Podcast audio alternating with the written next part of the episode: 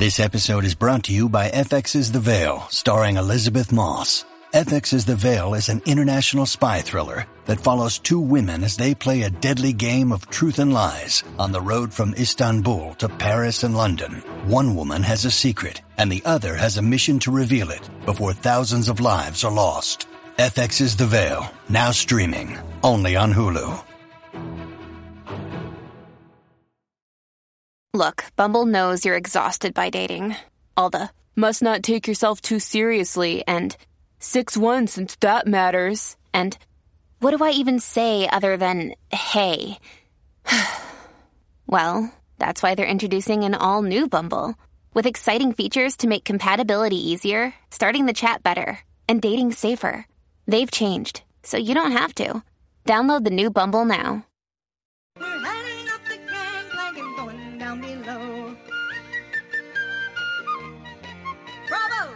Hey guys, welcome back to another episode of Gangplank Report. We are talking about Below Deck OG, episode three, season nine, and Bravo decided to call it Boozy Buffoons. Is that right? bourbon buffoonery.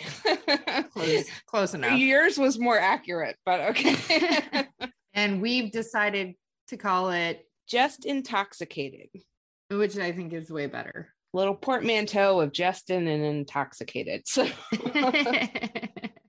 and here's Jen for your rapid recap.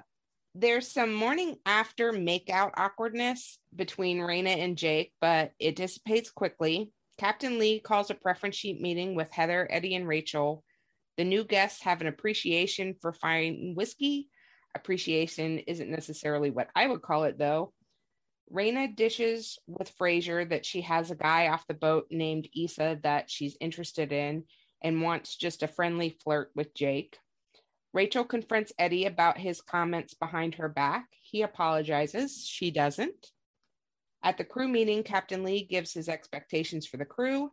He says he has a pocket full of plane tickets that he doesn't want to use, but if he does, it will be quick and severe.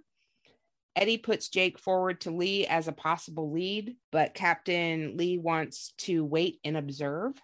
Fraser doesn't seem happy with Heather's plan to keep things the same as the last charter, and I can't say that I blame him. The guests arrive, and Justin's already at drunken belligerence. Eddie tries again to push Jake as a lead, and Cap decides to roll the dice and promote him despite thinking it's too soon. By dinner, most of the guests are totally trash fish, and it's clear Captain Lee is in for the pain most designated drivers face. The dinner devolves into a path through all seven circles of hell, and Justin ends up eating by himself on the swim platform. Terry decides to poke the tiger, and she and Justin are just expletive generating machines. And the show ends with the crew physically standing between the two. And that's your rapid recap. Awesome. Well, I think there's quite a bit to talk about with this episode as far as some things that we've seen already this season and some things that happened last season for sure. And I don't know where you want to start, but I feel like it's interesting that, well, I just want to say poor Captain Lee in this Yeah. dinner. That's, yeah. that's how I'd like to start this. yeah, that was the most painful. And I tweeted that too. The most awkward dinner in below deck history, in my opinion. We've had some awkward ones before, but this was painful. Watching that Terry lady repeat herself over and over about Michigan was really like, oh, super cringe. And Justin is just one foul piece of a human being. I just can't with him. I wholeheartedly agree with all those things you just said. Yeah. Were you surprised? I know we have a super fan episode this week and we talked to Rose a little bit about it, but were you surprised that they weren't a couple, Yes. Justin and Terry? Yeah, absolutely. I believe it was Heather that speculated that there might be something more going on there that they're either in denial or hiding it somehow. Right. And I can't disagree with that because it just seems like the anxiety that came along with that situation and her reaction with like tearful surprise at his regaling of her attempt to try to talk him off a ledge just seemed a little bit more intimate than a coworker to me. It was the weirdest dynamic. I couldn't look away. It was the proverbial train wreck. And they just sucked me right into it. But I can't imagine with all the previews, I thought they were a couple, like if not married, at least dating. I assumed in my head married for some reason. And to find out they were just colleagues, I'm thinking there is not, and I even married my colleague, and I've still never had an experience to where that kind of interaction would be okay, you know? Oh, a hundred percent. It just seemed awkward all the way around. And I don't, I mean, everybody else tried like the only couple it seemed like that was there at least they made an attempt to apologize to lee for the behavior of their comrades but i think it pales in comparison to what he actually had to put up with yeah even michael I thought that he was going to be better than Justin. It got to a point where it was very difficult for me to tell them apart, though, because they kind of look similar. I mean, Michael's a little older than Justin, but they have a similar appearance. They're both really repulsive, vulgar language people. you know? Yeah. There's a time and a place. And I've always said, I don't mind if people swear, it doesn't bother me. But there's just something about, like Fraser was saying, it didn't feel classy. You know, they didn't feel like they belonged on the yacht, like they didn't know how to behave. And we've had that before last season where the young kids were on and they had the naked sushi and all of that. And it seemed like their parents had paid for it and they didn't know how to behave. Yes. Same thing with this. It feels like they've never been on a yacht before. They walked onto the boat drunk and were just miserable from the get go. And it was painful. It was painful, but hysterical and captivating. I'm a sick, sick person. it was a train wreck. You didn't want to look away. Mm-hmm. That's that's really what that was. Yeah. Yeah. I agree with you. But moving on to other train wrecks, I feel like watching the meeting that happened between Rachel and Eddie, I just don't get it. Mm-hmm. For him to take ownership of the things that he said, and while I understand that she felt slighted because he was saying one thing to her face and saying something else to everyone else behind her back, I still don't feel like it's on him necessarily to apologize for being upset with her behavior and the way that it was reflective of everybody on the crew when they were on their days off. I appreciate the fact that he maybe recognized the fact that apologizing was the thing to do so that he didn't have to live through a tense season with her who is combative already to begin with. And we know that. But I don't think it was on him. I mean, she showed not an ounce of remorse for her behavior, in my opinion. Yeah. And I don't know if there was editing involved that she didn't say anything that would be me giving her the benefit of the doubt. But I agree with you. She probably didn't say anything. It was really all put on Eddie for some reason. And he did step up. He was a team player in the moment and did what he needed to do to make the situation they have on the boat more comfortable and easier to manage. So good on him for that. I agree with you though. I don't feel he had a reason to apologize other than for saying more things behind her back than to her face. But when she got into all this, attacked my integrity and whatever, no, he basically said that she was a monster when she was drunk, and she was. So I don't think that that's attacking her integrity. And I found it funny that I don't know if you noticed this, but they started that meeting at the end of like a segment of the show. And so they did a little preview going into the commercial. And in that, they showed Captain Lee in the crew meeting saying, Don't embarrass yourself, don't embarrass the boat. And I couldn't help but think that production did that on purpose to juxtapose it with Rachel being completely oblivious to what she had done to earn that from Eddie. But I find it funny this balancing act that they're doing with who's right and who's wrong. I don't know why editing decided that Eddie deserved the brunt of this, or if it's just they worked with what they had, and Eddie just ate it in order to make it go away. You know what I'm saying? I agree. I think that's the interesting part about this is that it just seems like they were trying to help out Rachel, and I don't really understand why.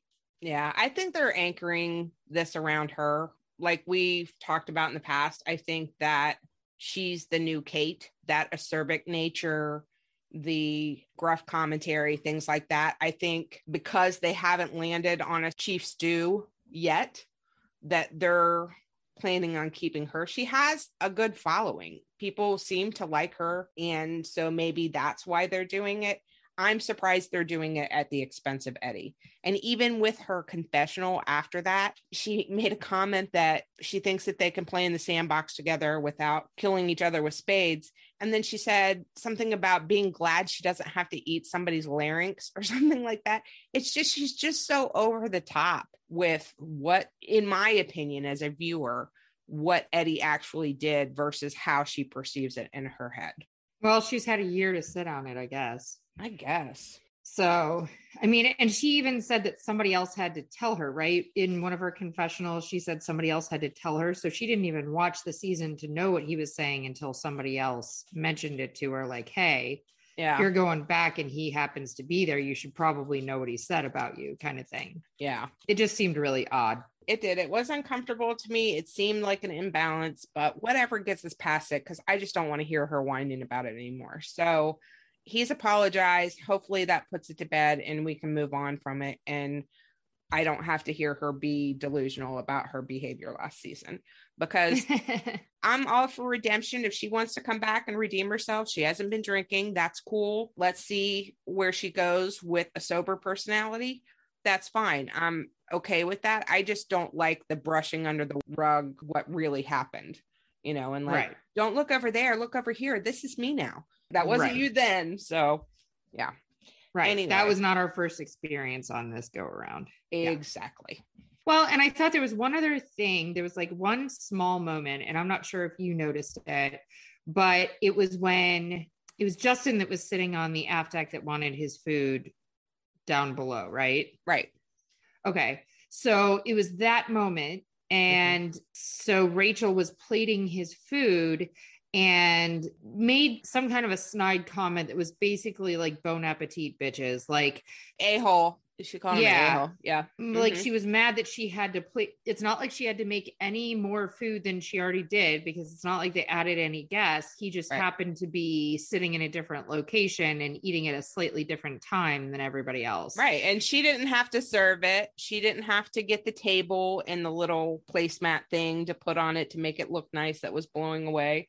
She didn't have to do any of that. But anyway, go on. Sorry.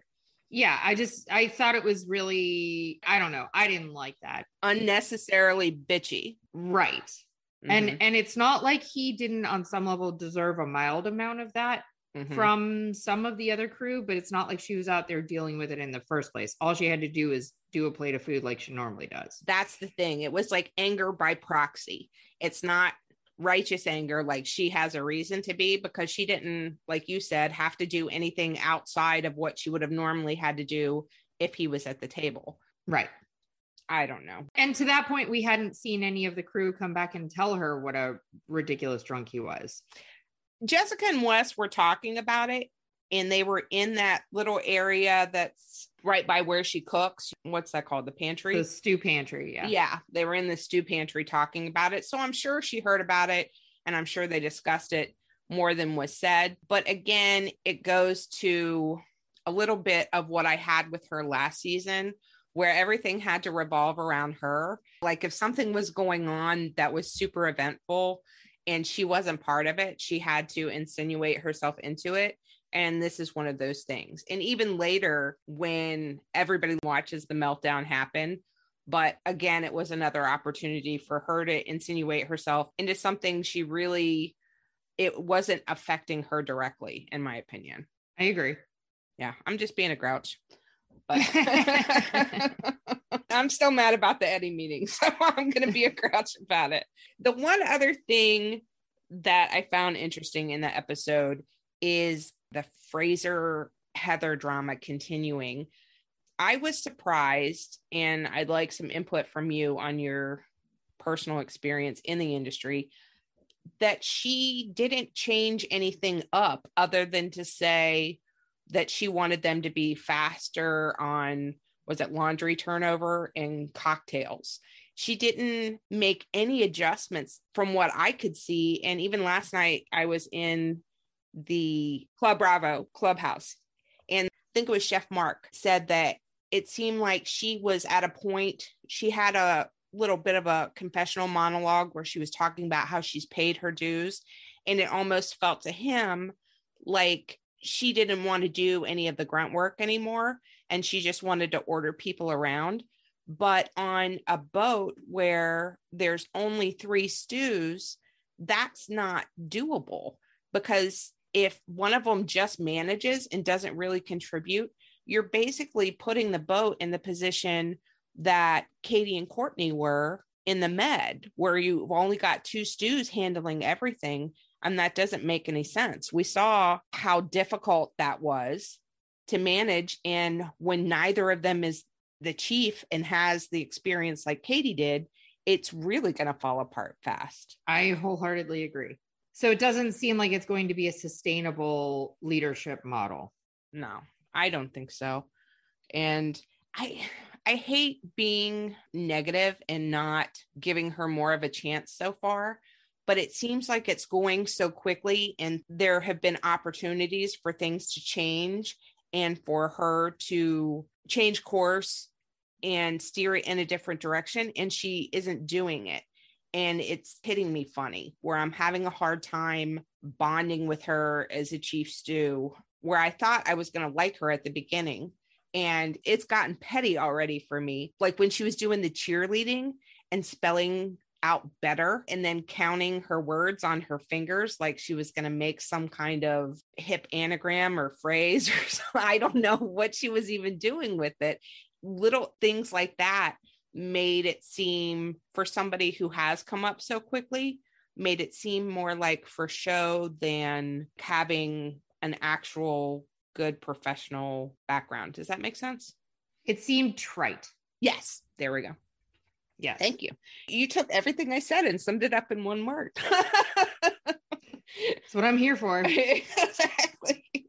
I'm here to ramble. You're here to make it concise and pretty. But yeah, I mean, here's hoping that we work ourselves out of this with her and that she's able to step up to the plate and maybe acknowledge a little bit of her own misgivings so that she does become a better leader but who knows what that'll look like really yeah i found it interesting too that we're seeing a little bit more of jessica's opinion on the whole thing because she's really kind of been quiet and in the background for the first two episodes and we got to see in some ways her sympathizing with Fraser and in other ways saying I'm just letting it go. I'm not going to get as stressed out about it as he is. But she does seem to have similar opinions to what he has. She just has a different way of dealing with it than he does.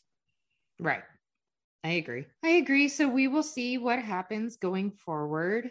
Yeah. With them. Yeah. Other than that, I'm curious because we didn't get a preview if Justin or Terry or both are going to get the boot Hmm. next week. I don't know because production likes to do that when they can't cut somebody out. But we thought that with Delaney last season, where they showed her at the dinner table. So we thought she wasn't going to get fired because we caught a glimpse of her red hair, you know, and they were like, oh, she's not getting fired. And then she got fired. So who knows? True. It should be interesting. It's obviously much harder to do that with a guest than it is with a crew member, at least from the captain's perspective. Right. When they haven't done anything illegal, it may feel like a situation, but I would think that there would be an issue there. Like the owners wouldn't be happy if you're just booting people off who have paid for just having a drunk night. I don't know. You would know better about that. I mean, it's not out of the realm of possibility. We saw it happen on my season, but that's because they had illegal drugs on board, and that's Right. a hard no. Mhm. You know, is drunken buffoonery enough of a reason to cancel a charter? We know that, as with, oh, I can't remember her name, the woman that jumped off. Dolores. Mhm. Right. Yeah. how could I forget? um, that with Dolores, you know, he wasn't thrilled with her behavior, but they worked it out, right. kind of thing. Mhm. So Didn't she leave the boat? she ended up leaving, but it wasn't like right this second. Wasn't it the next day? Yeah, it was the next day, but that's the kind of scenario I was thinking of was with Dolores that he goes to the primary and says, Look, this is unacceptable. She goes, or you all go, kind of thing. And I was wondering if Cap would do that with Justin and Terry or Justin or Terry and say the same thing to Michael like, Look, this isn't acceptable. They need to be off the boat. So we'll see. I don't know. It's just me guessing. I'm always looking for the next thing. Once the episode is done, it's like I want more. That's what's great about Below Deck. Thankfully, we only have to wait a week. True. Very true. So I guess we'll see what happens next week. I feel like it would have to be something terribly egregious. He was mouthy, but he wasn't physical with anybody. So I feel like it would have to be a real hard line of some kind in order for Lee to say, all right, you got to leave. Yeah, there's got to be some physicality to it, I would think.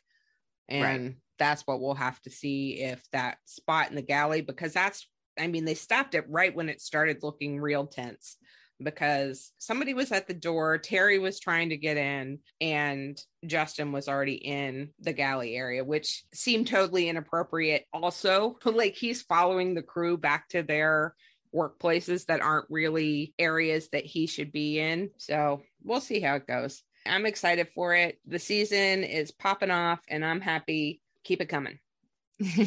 right on. Well, that is episode three of Below Deck for Gangplank Report, and we will see you guys next week. Please tune in for our awesome super fan interview this week with Rose. It was very interesting and a lot of fun to chat with her, and I'm glad we had the chance to do that. So please check that out. And if you don't mind rating and review us on Apple Podcasts, we would greatly appreciate it if you have any questions as far as it pertains to below deck or filming or even anything about the real yachting industry, please write us at gangplankreport at gmail.com. Thank you all for listening, and we will catch you hopefully later this week for the Superfan. Bye. Bye. Special thanks to our friends who helped us create Gangplank Report. Down below, music and lyrics by Angel Tweeter Frail and Terry Abbott. Performed by Lorelei of Florida. Production assistance by Michael Castaneda. Superfan intro by Blind Lawrence. Cast off, me hearties.